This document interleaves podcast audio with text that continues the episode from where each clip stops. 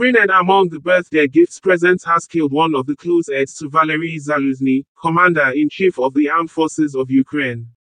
Mariana Riva, a spokeswoman to Ukraine's national police, reportedly said the attack led to the death of the thirty-nine-year-old serviceman. His thirteen-year-old son was injured. His wife and daughter reportedly suffered no injuries. According to the police statement, an explosion occurred in Cherki village in Kyiv region.